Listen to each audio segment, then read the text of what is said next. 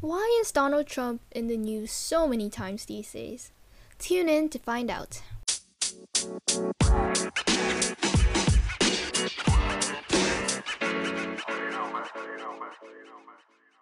Hello, and welcome back to another episode of Deep Diving into the Whys, and thank you for tuning in. I'm your host, Sarah, and this is the 21st episode. So, it is almost the end of August, and it's going into autumn. Um, it's really starting to feel that way though because it's getting quite cool and finally not sweltering. Now, I know that my posting schedule has been a little strange because I've posted much more over summer. So, next time I'm going back to the 15th, so it will just go back to normal schedule from now on as school is starting. Another thing to note is thank you for 200 followers on Instagram. If you haven't followed me on Instagram yet, please consider following at Deep Diving into the Whys because I'll post daily news stories on that Instagram and I think it'll be helpful. I'm also really happy because my color scheme is now strictly blue, so I think the aesthetics of my page is quite nice as well. Well, without further ado, let's get right into the episode.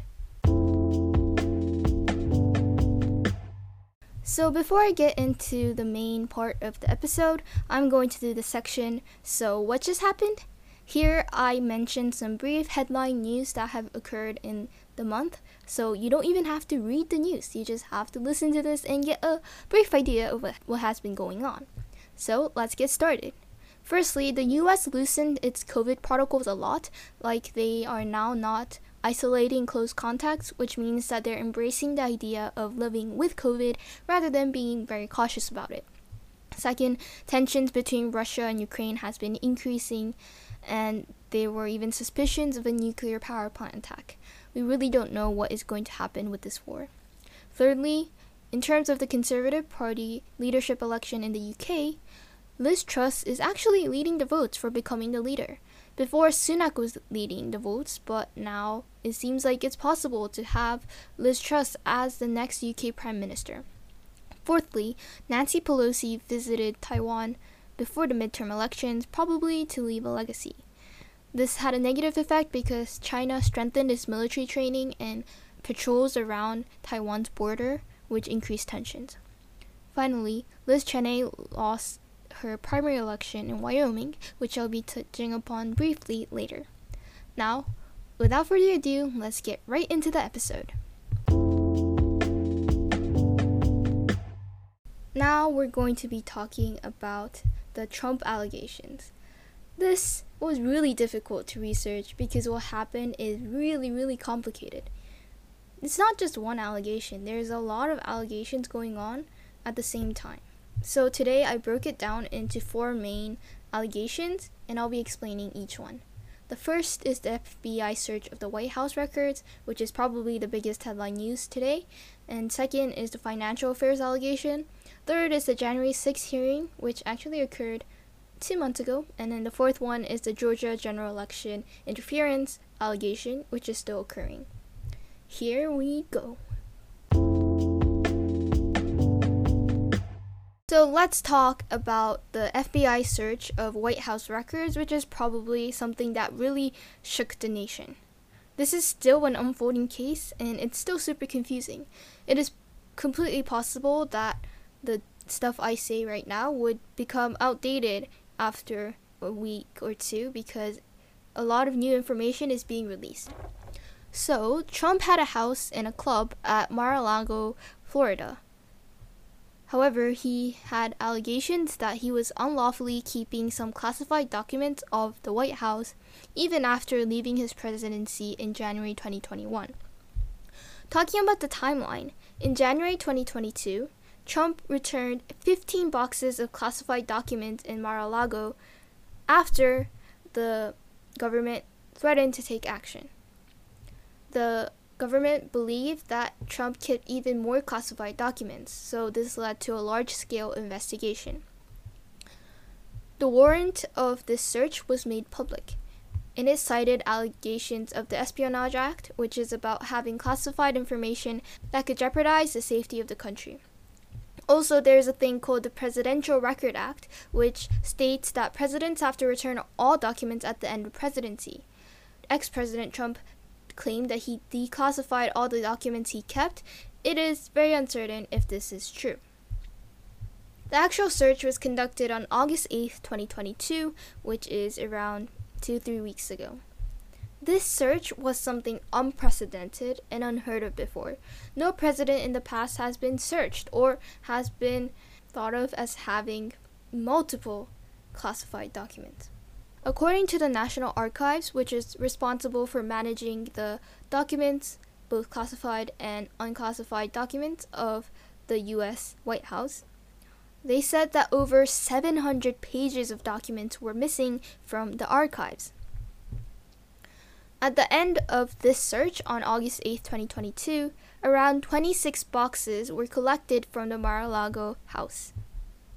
To this search, Trump released a very angry statement on social media called Truth Social, which is a social media that he has constructed after being banned from Twitter. He said that it was not unlawful and that these searches only happen in third world countries. He also named the judge that signed the document, who is Judge Reinhardt. After he had named the judge and blamed the judge, Judge Reinhardt received multiple death threats and online hatred. Furthermore, during the actual search, around 50 protesters and vehicles were around Trump's property and shouting and blaring music to protest the search. After this search, an advocacy group registered as a nonprofit social welfare organization called Tea Party Patriots Action filed a complaint and asked the government to remove Judge Reinhardt, who was responsible and was the key actor that signed the warrant. Just recently, the government, the Justice Department, released a affidavit, which is a written version of swearing under the oath to tell the truth. So basically, the document that highlights most of the rationale of doing this search and their reasons and their proof that why this search had to be conducted.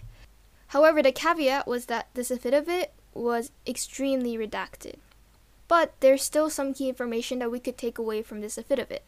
First of all, it said that though 15 boxes of classified documents were retrieved in January from the Mar-a-Lago house, Trump's lawyer informed the Justice Department that there might be even more boxes in the basement that were cla- that had classified documents.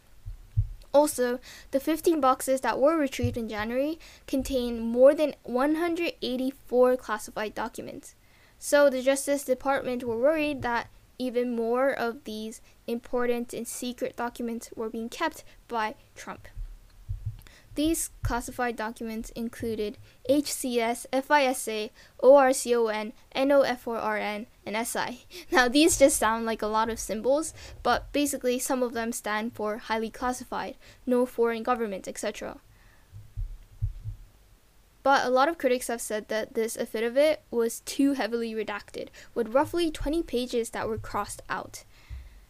A lot of analysts argues that this negatively affects the impression of the search because it affects the transparency that the Justice Department is showing and it actually makes it seem like they're hiding facts.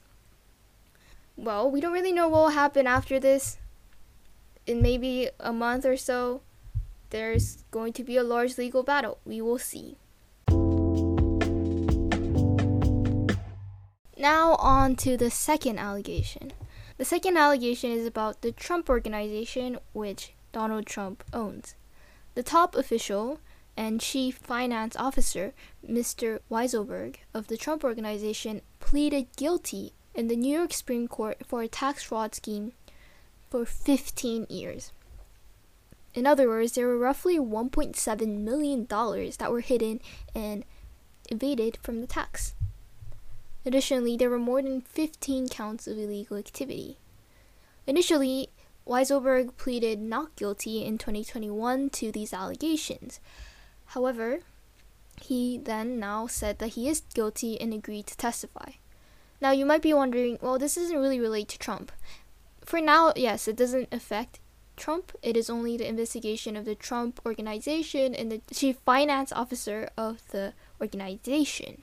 However, if Weisselberg testifies against Mr. Trump, then that would lead to more, not interesting, but a more legal case.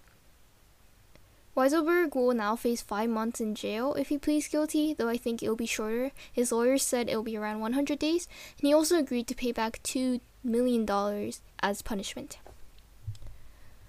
In terms of the actual organization itself, the Trump organization has been involved in tax avoidance with 14 counts of charges, but they deny any allegations and no actions or arrests have been made till now. So this is more of something a little bit of a tangent from Trump himself, but he could still get di- directly involved in the future if there are more allegations and evidence that proves that he is also guilty. Now, the fourth allegation. This is the January 6th committee hearing. So, this hearing itself occurred back in June, July.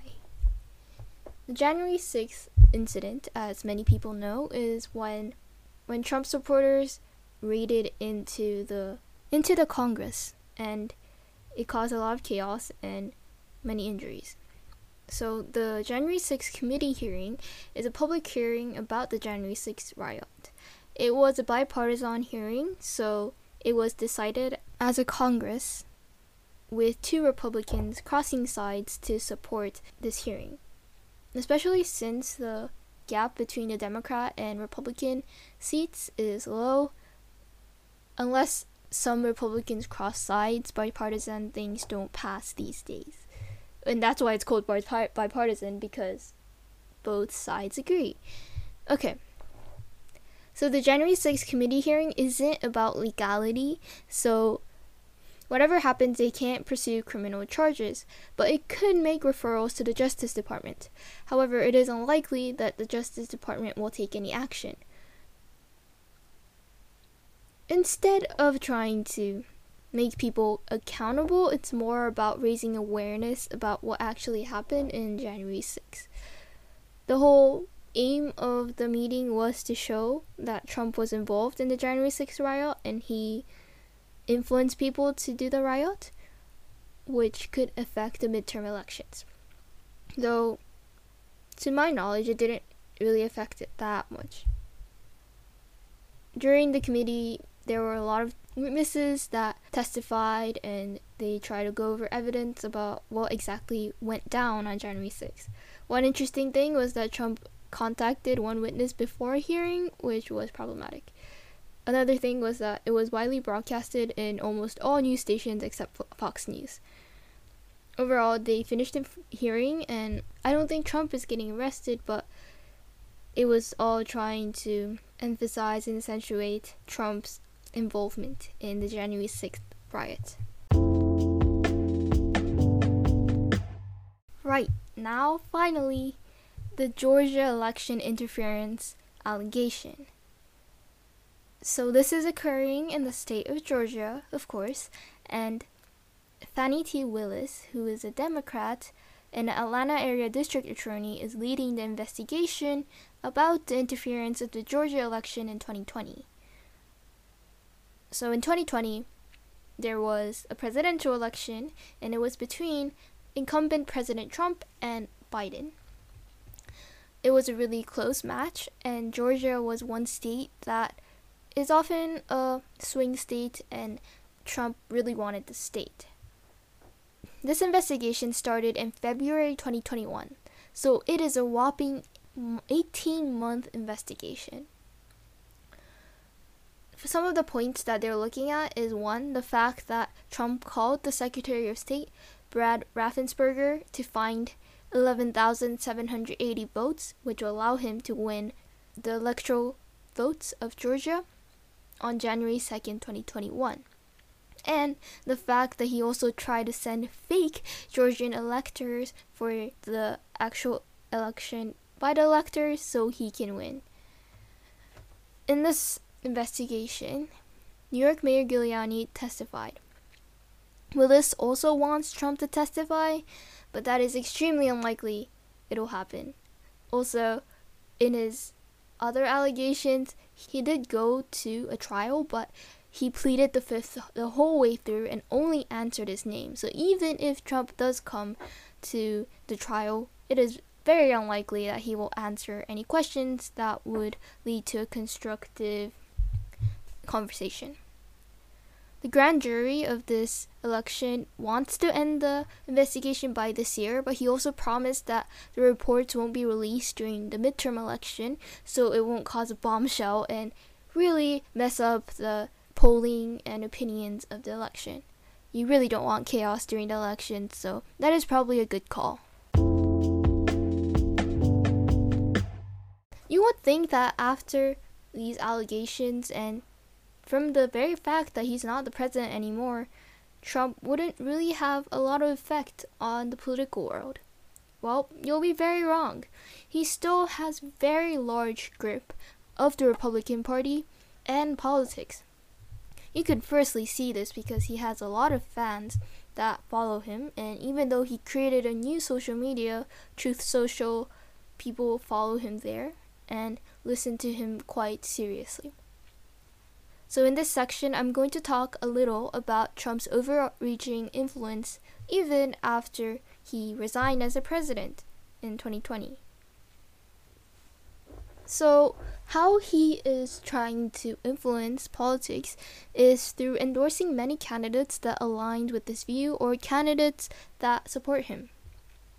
Recently, Liz Cheney, who was one of the most prominent members of the Republican Party, and was involved in the Trump January 6 trial, lost the primary election of the Republican Party in Wyoming. This occurred in August 16th. She only received 29% of the vote, while her rival Harriet Hageman got 66% of the vote.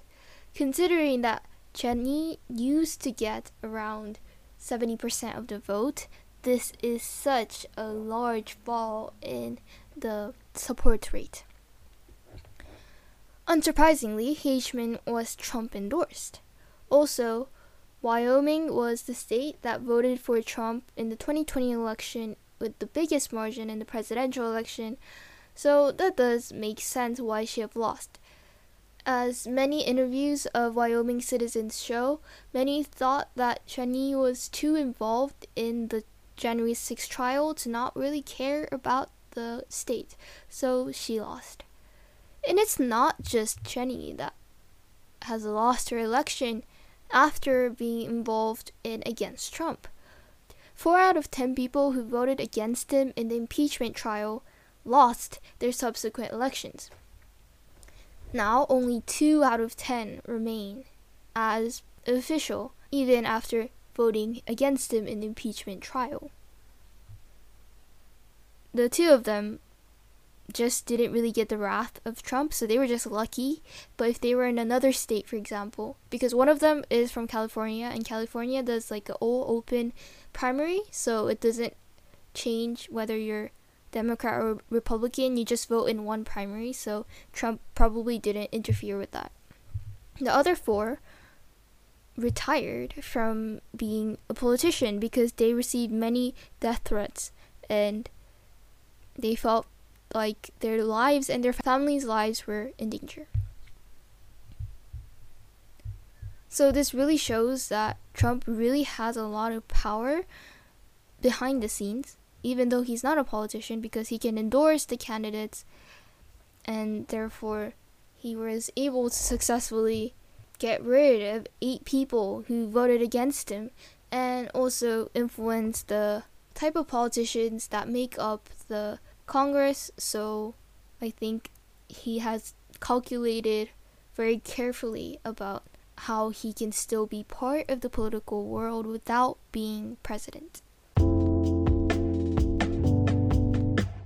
The last section is so, in my humble opinion, which is where I just give my two cents at the end. My honest first impression was that it was really complicated to understand what is going on. researching this episode took a lot of time because I'm not knowledgeable about legal stuff, and I was like, what's the fit of it? So it was interesting to look at political issues from a legal side. I don't want to say something too controversial because I feel like respecting both sides is important, but I do think that he is an unprecedented president for sure, which I bet both sides can agree on. He has done things that is really different from other presidents, and there are a lot more allegations that I haven't even touched upon here. But I do think that taking classified documents is wrong because it is classified for a reason. And if all these information is used by irresponsible and dangerous people, then national security could be in danger. I think there's a really difficult line between transparency and protection. I do agree that sometimes governments can do something that is secretive and not in the interests of the people. I do think that having transparency of the government is crucial for having a trust relationship between the citizen and the government. However, without hiding some information, the world will be in chaos. There is a whole reason why the Espionage Act was created, and it is something that's used as an exception to the First Amendment, which is the freedom of speech. You're not supposed to share information that could jeopardize the safety of the country. I don't know what the documents that were taken by Trump contained. I don't think the government or FBI would ever release that, but I think some of the information would have definitely been better kept away from the public. So I think it is a really difficult question about managing the government and being honest to the citizens without sharing information that might get in the wrong hands and then affect the safety and well being of the citizens. So that's it for today's episode. Thank you so much for listening to the end. I hope you enjoyed it. Today was more of a very controversial political issue, but I hope you found that easy to understand and somewhat interesting. If you liked it, please consider subscribing, listening to my other episodes, or following my Instagram at Deep Diving Into the Whys. So, thank you so much, and I hope to see you in another episode.